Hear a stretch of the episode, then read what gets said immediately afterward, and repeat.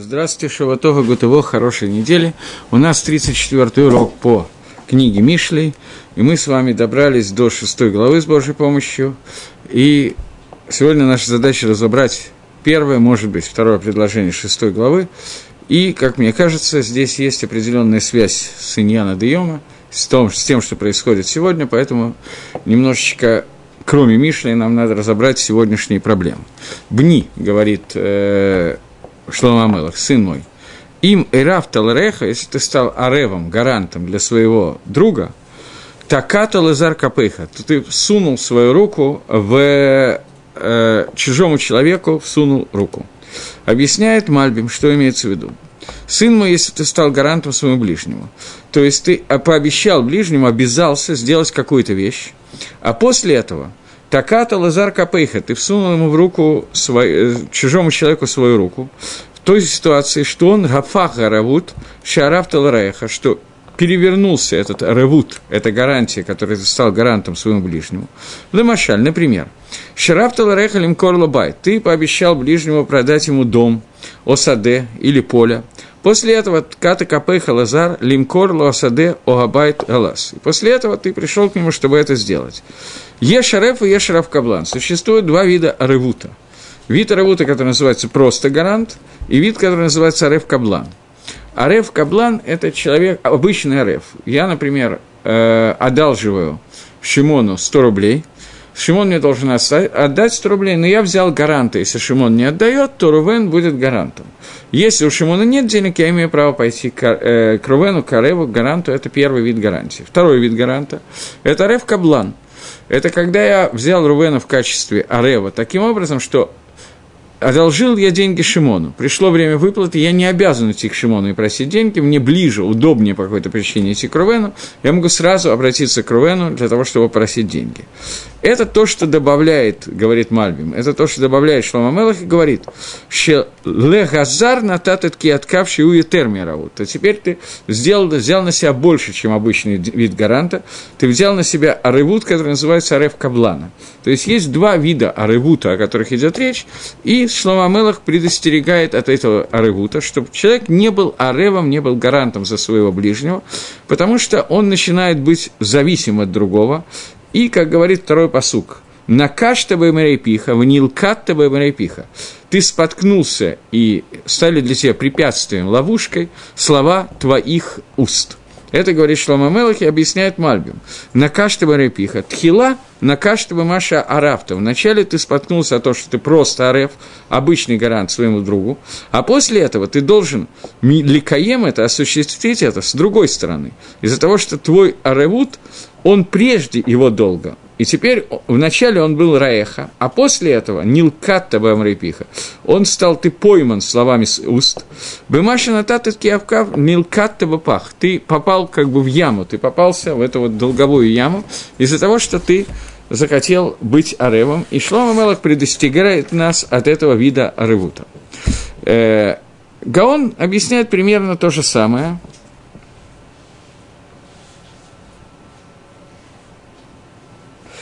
он говорит так, если ты стал аревом, гарантом своему ближнему, есть два вида аревута. Арев стам, обычный гарант, если не выплатит лаве, то выплатит этот человек. И второй вид аревута, это называется шалув дуц в Геморе.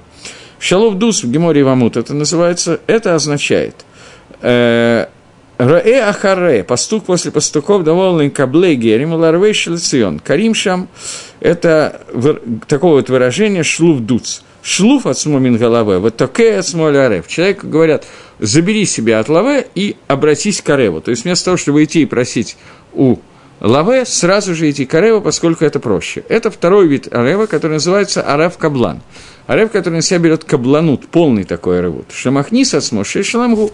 То есть он говорит, что есть, даже если он может заплатить, все равно плачу я. И это вид аревута, это арафта лерейха – то есть, если ты стал аревом, гарантом для своего ближнего, если ты был аревом еще в тот момент, когда это был раех, когда это был твой ближний, потому что Лекатхила изначально, если ты был, Гагро пишет, Лекатхила вода и не нужно быть аревом, и даже с там аревом, просто аревом, что я заплачу, если он не заплатит, лекатхила изначально человек не должен становиться, потому что голова, чтобы он за себя мог решить, а еще и за своего ближнего. Но если он уже стал аревом, то Таката Лазар Капеха – это Арев Каблан, который входит прямо в руку того кредитора, которому он должен, он же находится в его руке, что я буду платить в любом случае. И это означает зло, которое Арев Зар Соне Таким Батех. То есть, Раэ Ахар Раэ того – пастух за пастухом, зла, зло за злом придет, я думаю, что так надо словно перевести. Придет зло вслед злу, как сказано в Геморе Ивамот. Потому что человек вводит себя в такое вот цару, в такое несчастье, и у него с этого никакого плюса с этого он не, выху, не получает, он никак не морвех с этого, ничего не выигрывает с этого. И это речь идет про обычного Арева. Сыны таким Льет Арев Каблан. Теперь дальше мы переходим к Арев Каблану. К Ареву, который не просто Арев, а Арев Каблан. Он ботех, он уверенный. То есть, это два вида руководителей народа Израиля. Теперь э, от примера, который приведен, который говорит от простого смысла «не будь Аревом», мы переводим, переходим уже к тому, как Агро учит, о чем идет речь, и Мальбим будет учить точно так же, но в другом предложении, что есть два вида Рашей Израиля, руководства Израиля. Это те люди, которые руководят народом, и они арывим, они отвечают за него, они гарантии народа. Как сказано, Васимам Барашейхам, я положу их э, во главе, установлю их во главе. Эти главы народа Израиля, они гарантии. Они скиним, они старейшины, шофтим, они являются судьями, как сказано, Лои Суршевит Миугудам и как Ветроглав, что не, не отойдет плетка от Игуды, что Игуда будет руководить, он будет вести народ. И сказано, что Рашей Галуйот Бабель, те Рашей Галут, те руководители поколения, которые были в Бабеле, они являются руководителями поколения, они родима де Аба Маклот. Они вели народ такой твердой рукой. Михукак бен Раглав – это те президенты, которые были в Эрице Сроиль, которые преподавали Тору многим людям – те, которые преподавали Тору, они называются обычным аревом. То есть они преподают Тору, они преподаватели, они являются арев стам, обычный арев. Арев, который отвечает, поскольку если Тора будет неправильно понята, то ответственность лежит на преподавателе. Что этот человек мухуяв, он обязан.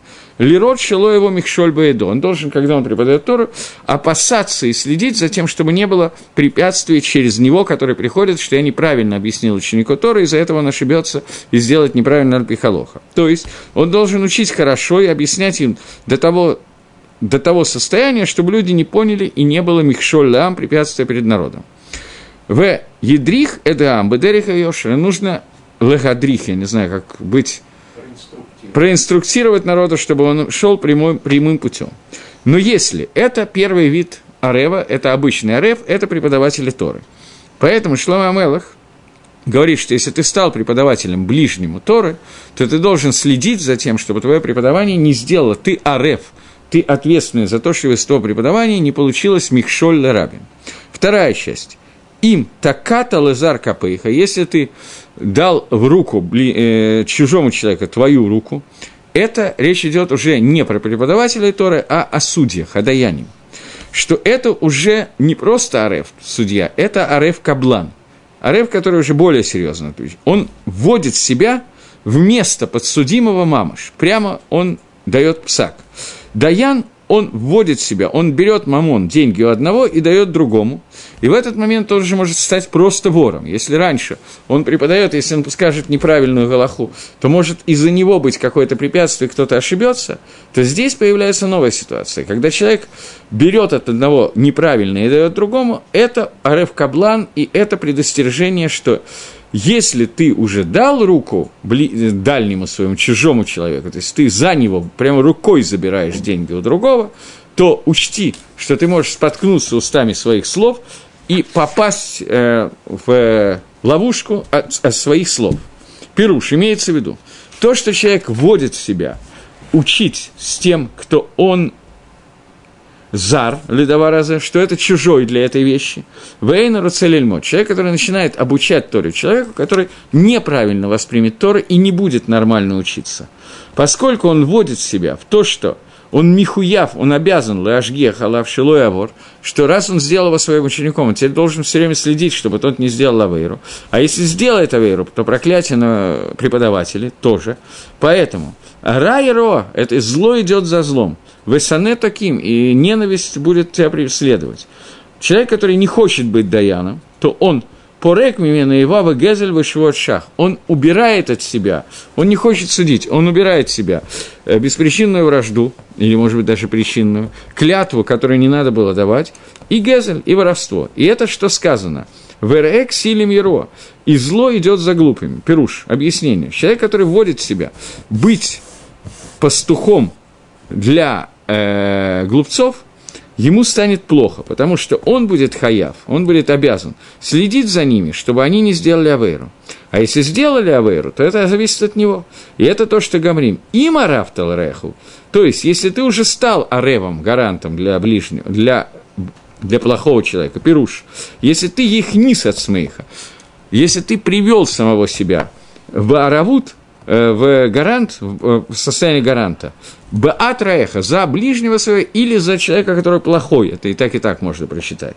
Шекибал ты лельмот ему Тора, что ты принял на себя учить с ним Тору, вы них настал Ареф Баадо, и становишься гарантом за него, у Михияфата, теперь ты обязан следить за ним, чтобы он не сделал авейру, то ты так катал из ты сунул свою руку э, чужому человеку.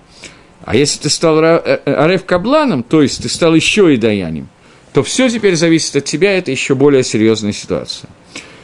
Э, то есть Шлама Амелах предостерегает нас от того, чтобы быть аревом в, двум, в двух направлениях. Не будь гарантией, гарантом в качестве э, человека, обычным Ярев Кабланом, ни тем, ни другим, на долги, которые э, э, берет чужой человек. Но если ты это делаешь, то на тебе ведет, висит ответственность, ты теперь становишься гарантом этому человеку, и ты можешь, может придется, придется тебе заплатить, первое.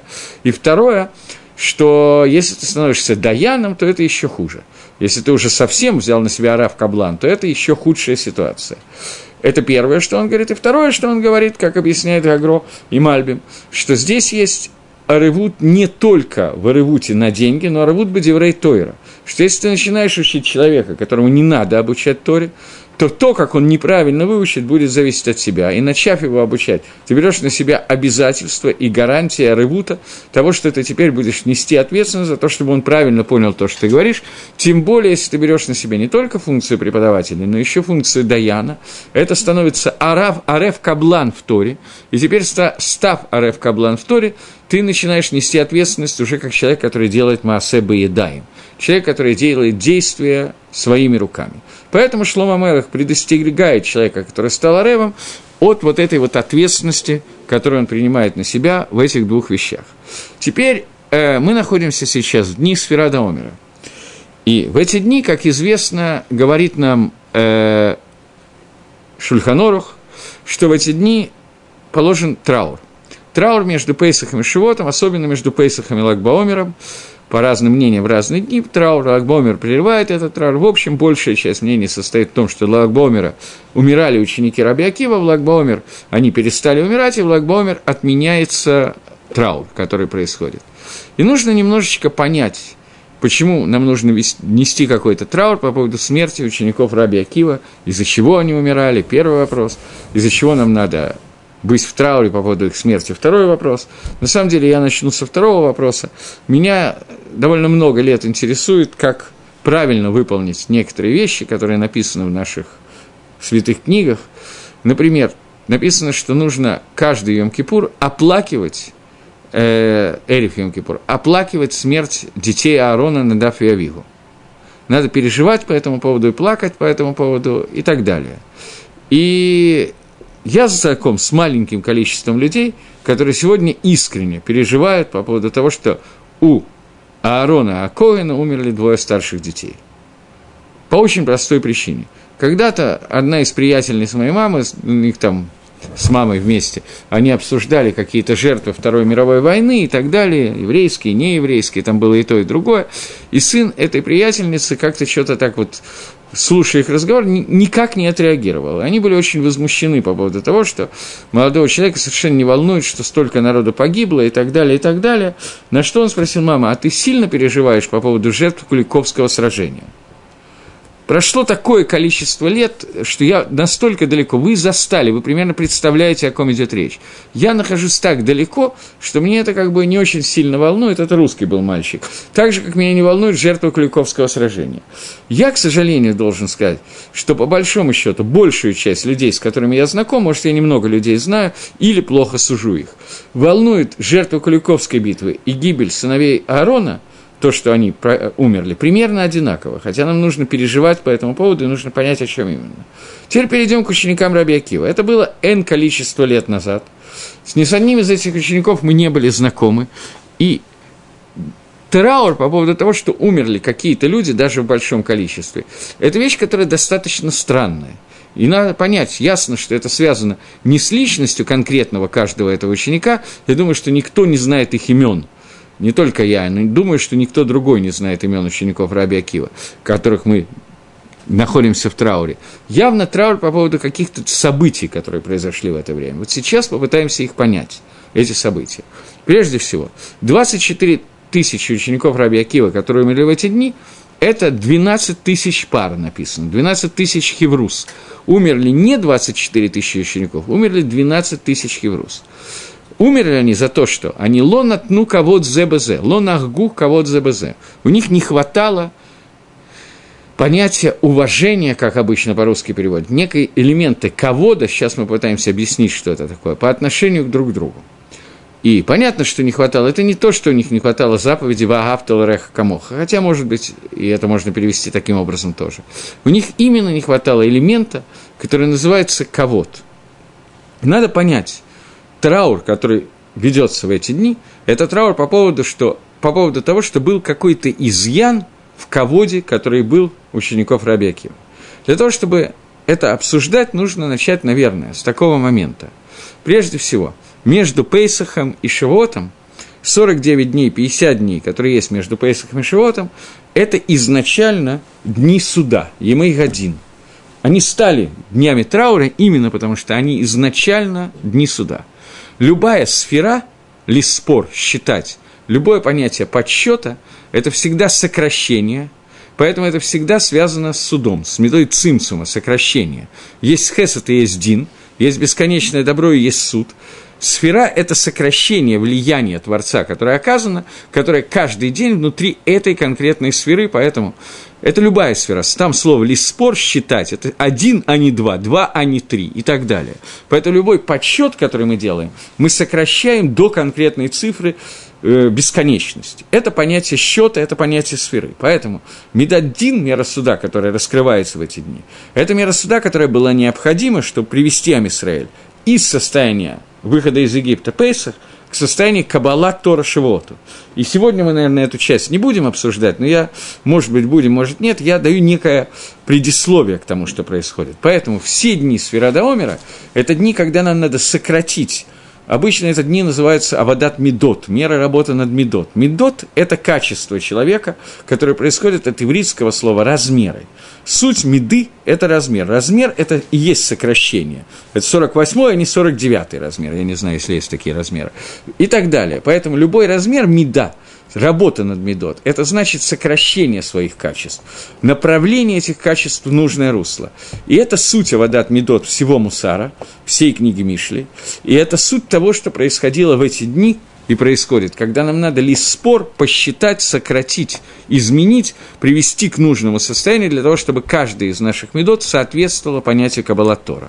И это было авойда не только наш, но и авойда учеников Раби Акива, к которому нам надо сейчас подойти. Если вы помните, я неоднократно приводил Гемора в трактате Минухас, по поводу того, как Раби Акива, как Маширабейну пришел на гору Синай получать Тору, увидел Раби Акива, который Дареш, который объяснял коронки над буквами. Раби Акива оказывается, э, Маширабейну оказывается в классе Раби Акива. Маширабейну не понимает суть этих коронок, мы тоже не будем их объяснять, раз Маширабейну не понял.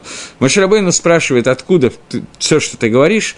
Маш, а Раби Акива спрашивает, Маш, не Раби Акива, кто-то другой. Отвечает Маширабейну, что все это следует из тех принципов, которые получены Маше на Синае, И существует как бы Понятно, что это одна Тора дополняет другую, одна вытекает из другой. Сам Раби Акива был дан Маширабейну на Синай. Мы видим, что раскрытие Мусага Раби Акива было дано Маширабейну на горе Синай. Но тем не менее, есть Тора Маширабейну, это Тора Шабихтав, есть Тора Раби Акива, это Тора Шабальпе.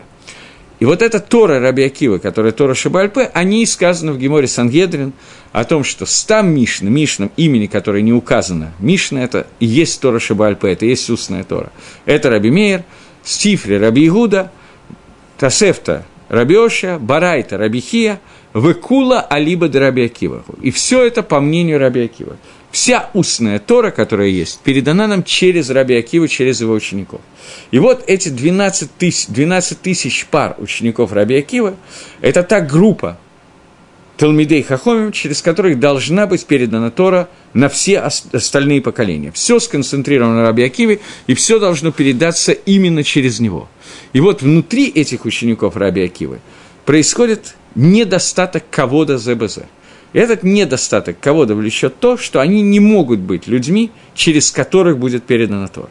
И когда они умерли, то говорит Гемора, что «Гая олам шомем» – мир был опустошен, так же опустошен, как в состоянии Тоу Вогу во время творения мира, до тех пор, пока не пришел Раби Акива, Вахамиша Талмидавший Медром и пять учеников с юга – и не их зиру Тора Лешна, и не вернули Тору. Эти ученики Раби Мейер, Раби Шимон Бар Яхай, Раби Игуда, Раби Лозар, Раби Йоси. Это пять человек, которые вернули всю Тору, которые сделали так, что Тора могла быть передана. Таким образом, у них отсутствовал тот бгам, тот изъян, который присутствовал у учеников Раби Акива. Стандартно любят говорить, что учеников Раби Акива не хватало митсу Гафтал Реха Камоха, они не давали уважения Торы товарища, той Торы, которая они должны дать. И свою Тору ценили выше, чем Тору другого человека. Это вещь, которую, на мой взгляд, сказать нельзя, потому что речь идет о тех людях, которых Раби Акива видел, как те люди, которые передадут Тору всему Израилю. Попытаемся понять, что имеет в виду эта фраза Гемора, что они лонат ну кого-то за лезе, они не давали кого-то друг другу. Это связано с тем, что мы читаем сейчас в Мишле – Возвращаемся к нашей Мишной. Бни има равта лераеха, бни, если ты уже стал аревом лераеха, если ты стал гарантом за ближнего, то ты несешь ответственность за все его поведение. Говорит Агро, гарантом за ближнего – это гарантом в Торе. Когда ты обучаешь Торе кого-то, то ты становишься, ты несешь ответственность за его Тору, так же, как за свою Тору. Здесь у нас есть такой момент, немножечко скользкий и очень важный момент, на котором я хочу остановиться, а именно – передача Торы БАЛП отличается от передачи Торы Шебехтав. Передача Торы Шебехтав, письменной Торы, она написана. Поэтому ее передача – это передать свиток Торы, который передается. Там нету и не может быть изменений. В Торе Шебальпе, фактически, коронки, которые есть над буквами письменной Торы, это вывод фантастического количества законов, которые называются все начинается с Галоха Лемой Шемисины, который Маше получил на Синае, тех принципов, которые Маше получил на Синае, вы, вывод из них всех-всех законов, всей-всей Торы, которая может быть. Эти выводы идут сразу в разных направлениях, по-разному, в разных местах и так далее. И здесь существует такая вещь, как арывут, гарант, гарантство, гарантии одного по отношению к другим. Тора – как таковая. Я начну с кусочка, который я очень люблю цитировать. Э, в э, Сидуре Нусах от Гелады Ашем Аризаль перед Матаво Галейха Яков Мишканатейха Израиль, перед началом молитвы, есть фраза, которая написана в скобках. Гарейни Мекабеля Лецми Митсва Гаптал Рехкамоха. Вот я принимаю на себя Митсву возле ближнего своего, как самого себя. Энное количество лет, молясь, я говорил эту фразу, потом пытался выяснить смысл, почему какое-то отношение, зачем мне надо говорить, почему я в скобках задавал вопросы разным приезжавшим рабон, рабоням из Америки э, в Россию. Ответы, которые получал, были одни краше других. Я ничего не понял из их ответов. Может быть, не они виноваты, а виноват я, это я не знаю. Но, во всяком случае, я не понял, какая связь с молитвой, почему я должен это говорить. И на каком-то этапе я перестал говорить эту фразу на некоторое время. После чего обнаружил в книге Равхай Воложин и Гахаем объяснение – какое отношение фраза «Вагапталарах камоха» имеет к тфиле и почему надо так делать, как привел Резаль эту фразу, Мингак, который мне очень понравился, и с тех пор я снова вернулся к этой фразе. Объяснение Равхаем Воложина очень простое. молитва, которой молится каждый из нас, она не цельна. Она является цельной, совершенной, полной, только в соединении с молитвами всего Амисраэля. Если я отделяю себя от Амисраэля, то моя молитва стремится к нулю. Может быть, она и не ноль, но она стремится к нулю. Если я объединяю ее со всем Амисраэлем, со всеми остальными молитвами, понимая, что каждый из нас молится о Зохан Вейкак, то, тем не менее, это начинает вдруг неожиданно стремиться к бесконечности. Поэтому, когда я говорю «я люблю ближнего как самого себя», то эта фраза, она имеет смысл. Не тот смысл, который обычно в нее э, вкладывают люди, которые любят кричать на каждом перекрестке и петь песню «Амар Раби Акива, Амар Раби Акива, Вааптал Рех Камоха», они не вкладывают никакого смысла, когда они поют, как большая часть песен. Но, когда человек действительно понимает, что такое возлюбить как самого себя, ведь если мы задумаемся, я когда-то давал перед Тишебявом объяснение, что есть понятие «синапхинам», до которого мы не доросли – беспричинная вражда. У нас нету беспричинной вражды. Очень любят говорить, что у нас она есть, это неправда, у нас ее нету. Всегда, когда я кого-то люблю, не люблю, у меня есть десятки причин, по которым я не люблю. Не любить без причин надо быть очень высокого уровня, уровня людей разрушения храма. Мы сегодня значительно ниже, поэтому мы не любим, всегда есть за что. Но любовь беспричинная, бахинам – это ровно обратное тому, что это синатхина. Это беспричинная вражда. И любовь, которая у нас есть, у нас тоже любовь обычно связана с чем-то. Жену я люблю, потому что она вкусно готовит или еще по каким-то другим причинам. И любого другого человека примерно то же самое. Вы понимаете, я специально утрирую. Но тем не менее, у нас есть причины этой любви и причины этой нелюбви. Вагапталареха Камоха причина есть только одна. Понимание того, что моя цельность невозможно в отрыве от всего Амисраэля. Только соединившись со всем Израилем, я становлюсь собой, и моя Тора будет моей Торой, моя молитва будет моей молитвой, мой тфилин будет надевание тфилин, и каждый мой шаг будет шагом куда-то. В случае, если отделен от Израиля, то это бесполезное времяпрепровождение, или почти бесполезное, я все-таки утрирую, почти бесполезное времяпрепровождение. Поэтому проблема учеников Раби Акива – заключалась в том, что они не увидели одной до конца, не то, что они не увидели, то все, что я говорю, они видели значительно сильнее. У них был небольшой изъян в понимании одной накуды, одного элемента, а именно, что вся Тора, которая есть у каждого из них, она не цельна без Торы остальных. Поэтому они не давали кого-то достаточного почести – Торе другого человека. То есть они были Маадифим, для них их Тора была выше, чем Тора кого-то другого. И не то, что я должен уступать свою Тору кому-то другому, ни в коем случае. Я уступать не должен, я должен за свою Тору бороться, она должна быть моя, я должен ей жить, это и есть моя жизнь. Но я должен понимать, что моя Тора, цельность ее только в то время, когда есть Тора другого человека, учеников, учителей, хеврус. Поэтому – не сказано, что умерли 24 тысячи учеников Раби Акива. Сказано, что умерли 12 тысяч хеврус, которые были ученики Раби Акива. Поскольку их бгам им именно был в их неправильной хеврусности. Недостаточно. Понятно, что Бадакей Дакот очень тонкий бгам. Но, тем не менее, бгам вот том аревуте Торы, о которой мы сейчас говорим.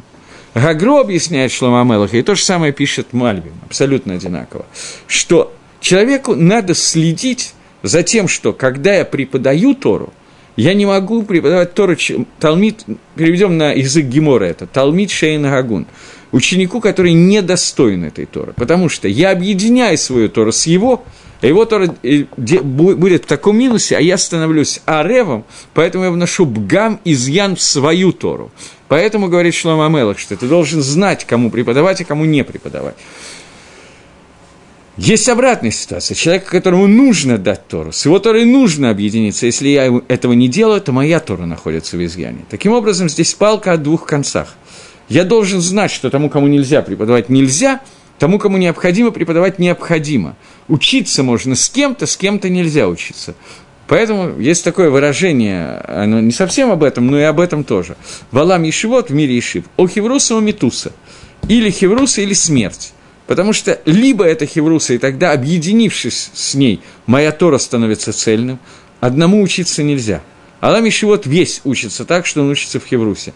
Таасела харав, сделай себе рава, выканела хавер, и приобрети себе хаверу. Приобрети даже за деньги, говорят комментаторы в перке вот. Любым способом, но не учись один. Одному учить нельзя, учиться нельзя. Только соединив свою Тору с Торой кого-то, она становится Торой.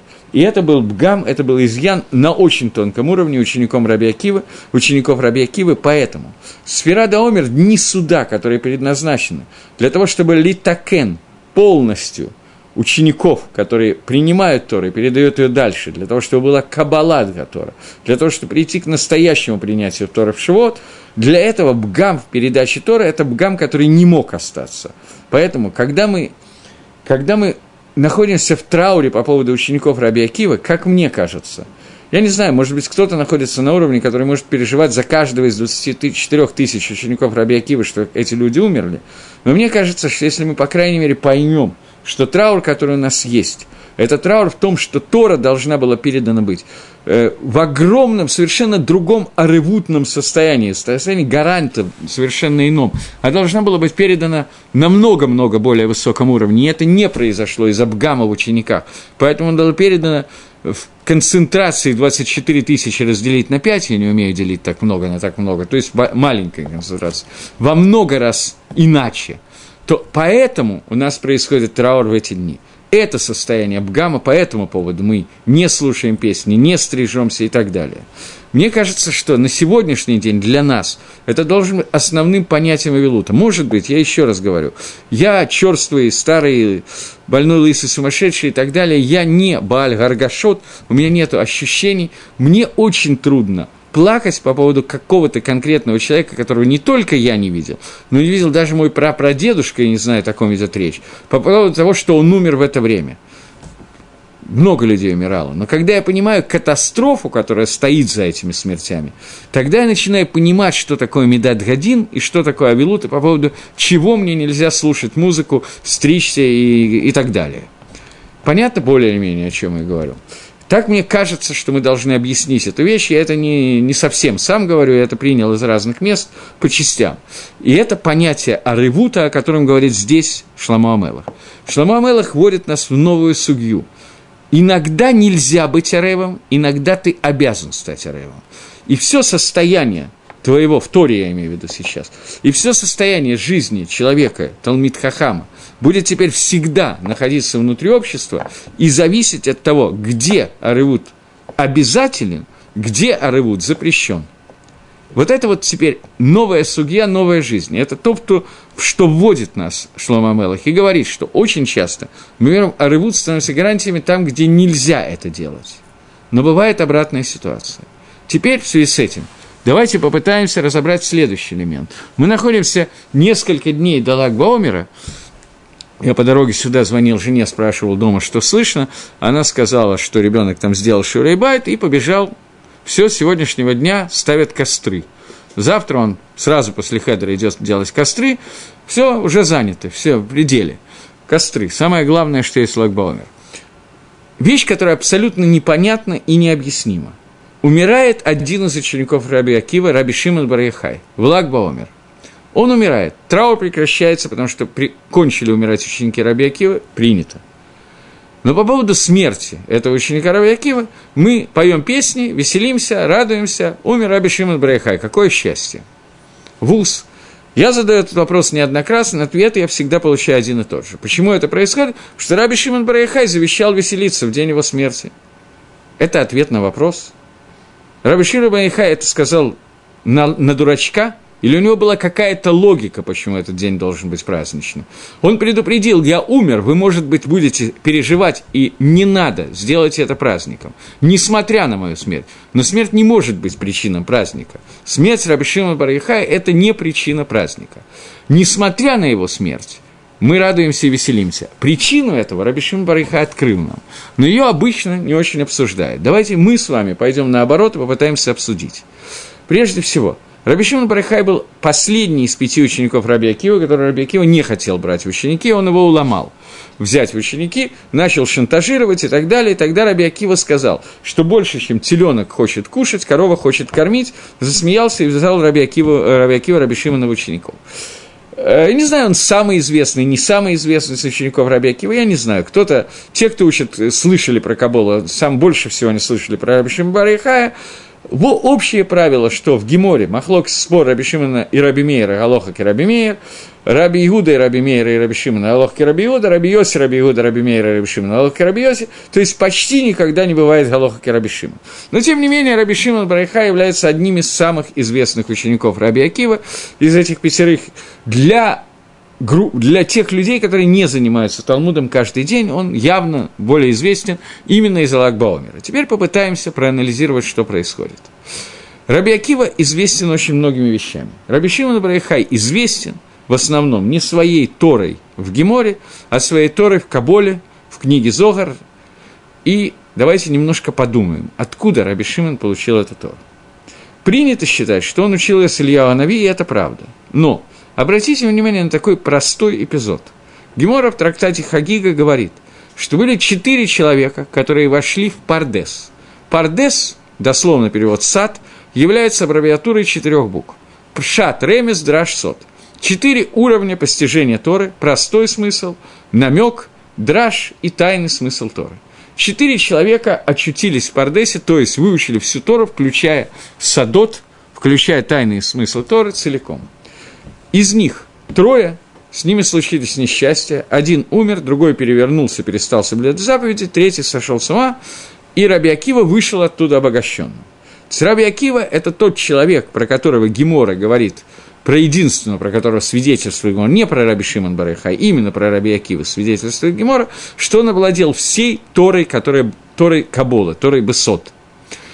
И вот этот самый Раби Акива, садот, который, который получил он, войдя в Пардес, он передает всю свою Тору пяти ученикам. Очевидно, что всю Тору Раби Акива он передал всем ученикам, включая Раби Шимон Барихай. Таким образом, Тора, Каболы, Зогара и так далее Раби Шимон Барихай получил от Раби Акива.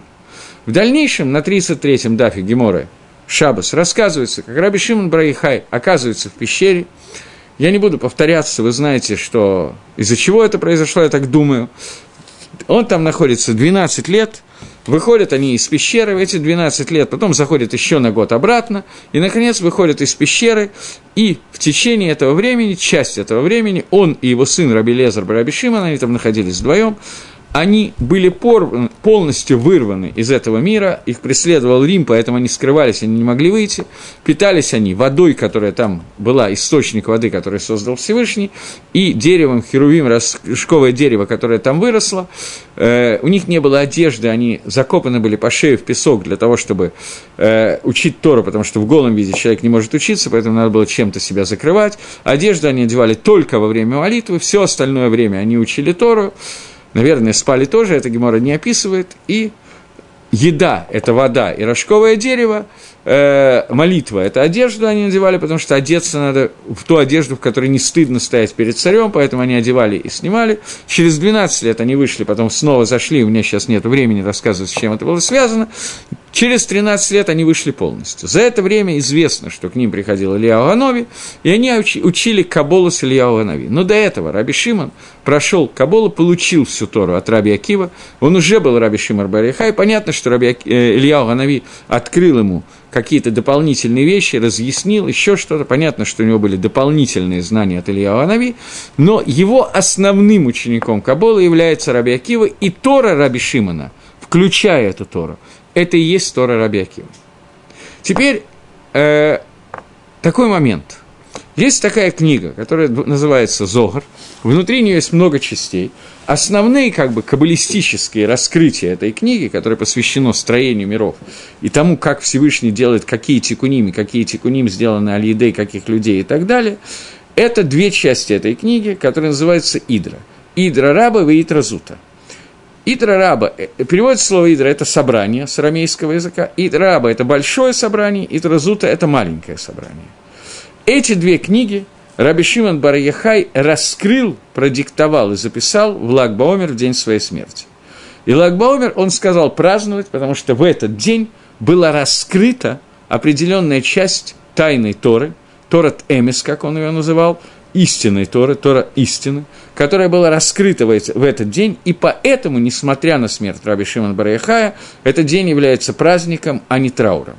Теперь нам надо понять, что в этой Итре Раби и Идризуте было раскрыто такого, я не буду, естественно, сейчас обучать Идрам, но в двух словах, содержание и, главное, первое начало того, что там происходит. Э, Идра начинается с того, что Итра Раба. Идразута я не открывал ни разу. Идра Раба начинается с того, что Раби Шимон Берехай собирает 10 учеников и говорит им, что у нас ситуация, когда я не знаю себя, как вести. Если я раскрою, то это очень опасно. Если я не раскрою, то это тоже невозможно. Я не знаю, открывать или не открывать. И вот я собрал вас десятерых, чтобы вместе с вами раскрыть кусок, определенный кусок. Первое такое раскрытие большое, которое называется раскрытие Тора Семис.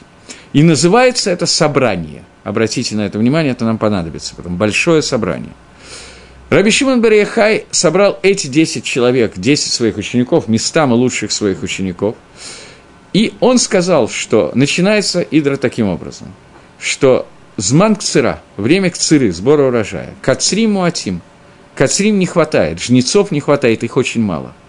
А Баалябайт Всевышний торопит, поэтому не раскрыть невозможно. И он боялся, что среди этих десяти человек он принимает на себя арывут – на кого-то из них, на который нельзя принимать рывут, как это предупредил Шлома Мелах. Поэтому он начал с того, что он пытался выяснить, кто они, хотя он их знал очень хорошо, и у него не было сомнений, что у этих учеников есть бгам, изъян, э, скажем так, соблюдение шаббата. Такого варианта Раби Шимон не рассматривал. Его вопрос состоял, насколько их шорош, их корни высоки для постижения этой части Тора.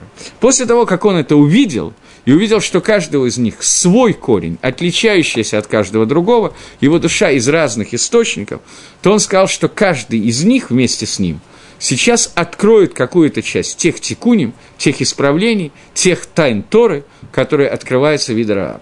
И он задавал вопросы, и каждый из них говорил какие-то основные элементы, и каждый раз комментаторы, Гаон Мивильна, который комментировал, еще кто-то, Беньян Алам, Рафайзи Кицкаковер, да и сама Идра объясняет, почему это сказал Раби Аба, это сказал Раби Лозар, почему каждый из этих тикуним относится к корню его души. Таким образом, мы здесь видим очень важную вещь. Раби Шимон Барайхай принимает на себя аравут на собрание, которое называется большим собранием, раба, аравут на группу Талмидей Хахомим, для того, чтобы через них вместе – была раскрыта какая-то часть Торы, которая до сих пор не была раскрыта. И он раскрывает его. До сих пор она была совсем известна маленькому количеству. Сейчас она раскрывается. И это раскрытие может быть только в хабуре, в компании, в квуце, в группе людей. Без группы людей это невозможно. Почему? Потому что Идра много раз говорит – корень Раби Абы такой-то, корень этого такой-то. У каждого из них был свой корень, поэтому одна и та же Тора, каждого из них воспринималось и передавалось чуть-чуть по-разному. И только соединение этих всех передач по разным каналам дает общую Тору. Есть такая книга, я не знаю, сегодня, наверное, уже мало популярная, люди старшего поколения наверняка ее помнят и вспомнят, была книга «Улитка на склоне». Я ее читал еще в перепечатанном самиздатовском варианте. Там был такой момент, что какой-то там ведущий собрание дяденька говорил в микрофон, у каждого из присутствующих был наушник, и каждый слышал то, что предназначалось именно ему. Это было такое некое издевательство над э, советской властью, но если убрать это издевательство и так далее, то когда раскрывается Тора, то неизбежно человек воспринимает ту часть Торы, которая соответствует его восприятию. И каждый из присутствующих воспримет чуть-чуть иначе. Поэтому, когда Магид Шур, преподаватель, говорит Тору, то из 10 присутствующих человек, я беру цифру 10 не случайно, но неважно, из 10 присутствующих человек, у каждого из них будет какой-то элемент своего восприятия, который недоступен другому, и наоборот. И только соединение этих вещей вместе дадут полное раскрытие Торы. То есть тот бгам, тот изъян, который был у учеников Раби Акива, когда у них не хватало арывута, я подчеркиваю, работа там гарантии, там, где эта гарантия должна была сложиться, когда только через это понятие гарантии могла передана Тора народа Израиля, привела к тому, что 12 тысяч пар учеников Раби Акива не смогли передать Тору, и это траур Сферада Омера.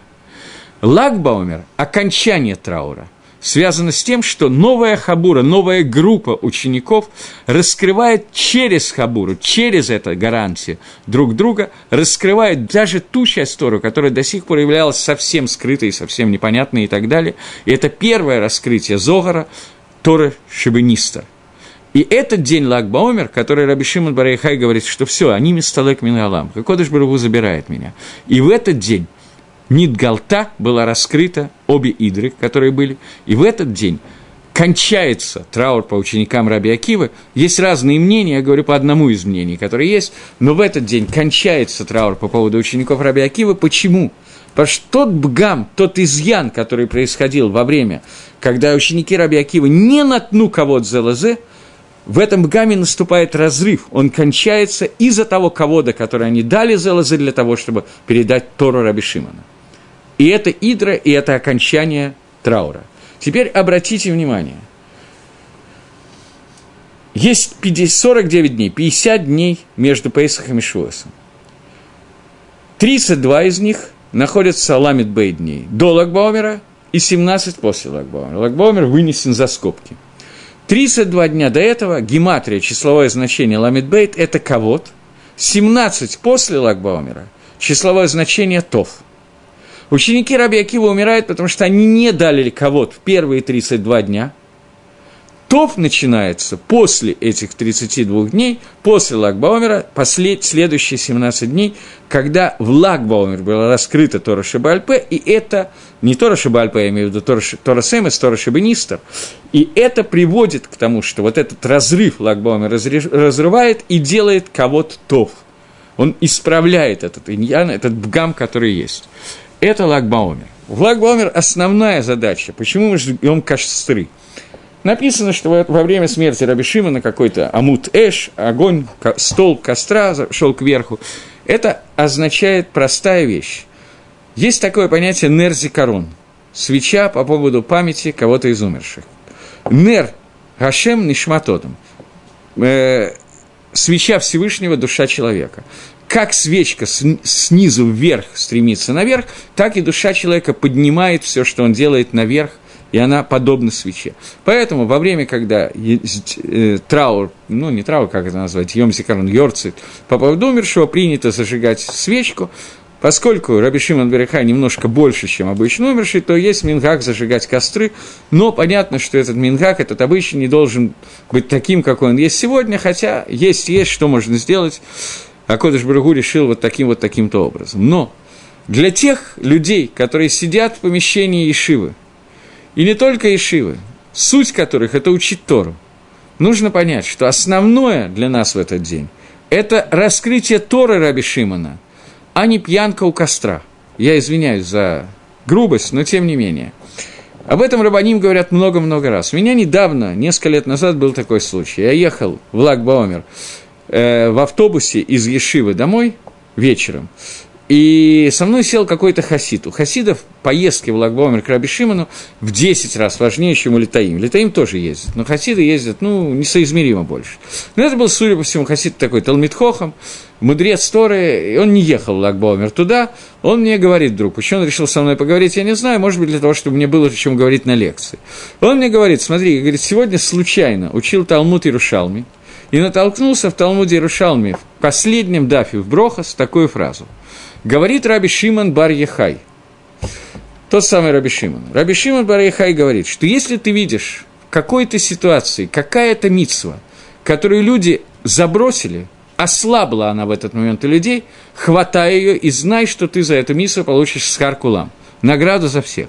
Он говорит, когда сегодня столько ешив – едут в Лагбаомер для того, чтобы сжечь костры у Раби Шимона Брахихая на могиле, то Тора Раби Шимона, что мы сегодня, Тора ослабла. Поэтому мы сегодня должны схватиться за Тору и в Лагбаомер поучить Тору. Это Талмуд Ярушалми в конце последний дав Гемора Брахот. Это я запомнил. Вот, поэтому это очень важно в день Лагбаумера какое-то время уделить Торе и желательно поучить немножко Торы Раби Шимон Баряхая. Те, кто учат Зогар, Зогар, те, кто учат не Зогар, а Гемору, могут поучить 33-й дав Гемора Шабас, где рассказано, как Раби Шимон Баряхай Э, попал в пещеру. Если получит не Тора Раби Шимон Барихай, а просто получит Тору, я, получит Тору, я думаю, что Раби Шимон Барихай тоже не обидится, это будет важнее, чем костры и все остальное.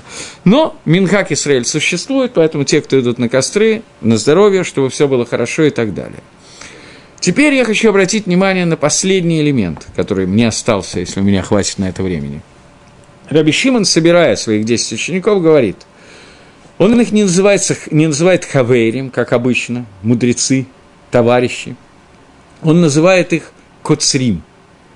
Кацрим, говорит Идра, это кацрим, жнецы. Это те, кто занимается Торат Эмес, настоящий, истинной Торой. Истинной Торой в Идре называется Торас Эмес, называется Тора Каболы.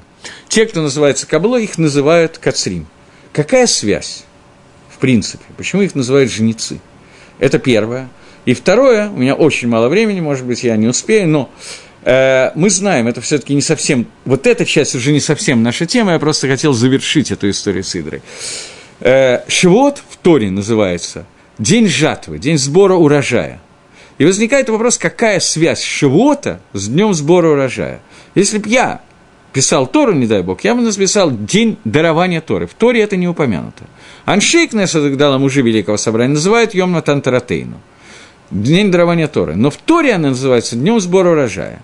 Понятно, что сбор урожая, я надеюсь, что всем понятно, что сбор урожая – это не причина праздника. Очевидно, что то, что мы с косой вышли и собрали урожай, это в колхозе «Красный Октябрь», после того, как закончили сбор урожая, делают пьянку. Это не то, что Тора имеет в виду, там, правда, до сбора урожая тоже делают, но там есть какой-то праздник, отмечают. Это не то, что Тора имеет в виду, что мы в Шивот отмечаем окончание сбора урожая, теперь можем спокойно отдохнуть и напиться до просящего визга. Это не Шивот. Шивот, если Тора его называет сбор, днем сбора урожая, то это икар Торы. Раби Шимон называет людей, которые собирают урожай, это Талмидей Хахомим. Какое отношение к цира сбора урожая имеет к принятию Торы? Ответ на этот вопрос я уже фактически один раз давал. Поэтому я говорю очень коротко, я говорю только намек направления, потому что на больше меня не хватает времени. Вы помните, что слово «маца» происходит от слова «драться». Спора лех, слово «лехем» от слова «милхама» – «война». Шавот – это день, когда два лехема, два хлеба, приносятся Всевышнему в виде жертвы.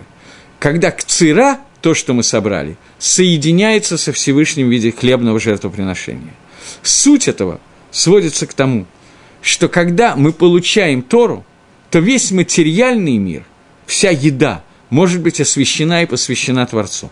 Без Торы – это вещь, которая не может быть. Поэтому Торат Эмес, высшая часть Торы, которая является Тора Кабала, люди, которые ее учат, Шраби Шимон их назвал, обращаясь к ним, их назвал Кацрим, и сказал, что нас очень немного этих Кацрим.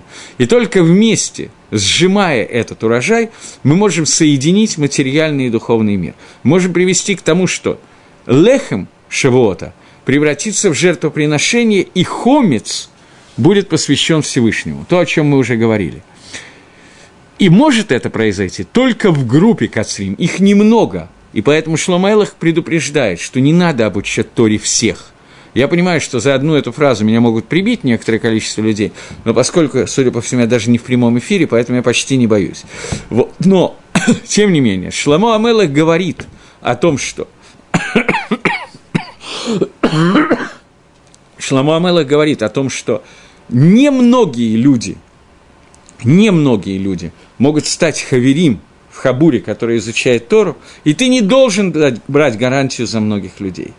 Но когда ты берешь на себя это, ты берешь ответственность. Поэтому смотри, за кого ты берешь. Раби Шимон говорит нам, Кацрим Муатим, их очень мало. Но только соединив их всех, можно сделать и Друрабу, и раскрыть Тора, Тора в этом мире. Это был бгам учеников Раби Акива, это было исправление этого бгама в Лагбаумер, и поэтому Лагбаумер – это день, который ведет к приготовлению дарования Торы не меньше, чем остальные дни сферы, а в какой-то плане больше. Это разрыв между вот этим ковод и тов и превращение всех дней сферо в ковод тов для того, чтобы мы пришли к дарованию Торы в. И это фактически то, что говорит Шломамелах здесь. Бни, има раптал реху, таката цедар капеха. Сын мой, если ты уже стал аревом, то ты должен быть аревом до конца. Твоя Тора и его Тора становятся одной Торой. Теперь это общая Тора, это то, что может привести к швойсу, к дарованию Торы. И если ты отказываешься от его Торы, то твоя Тора не цельна, не полна. Это бгам учеников Раби Акива, это исправление этого бгама Раби Шима Барайхай, и это сот понимания, тайна понимания того, что такое Лагбаумер. Вот, на этом этапе я заканчиваю. В следующий раз мы продолжим третий посук и дальше книги Мишли. Надеюсь, что в прямом эфире. До новых встреч в эфире. Всего доброго. До свидания.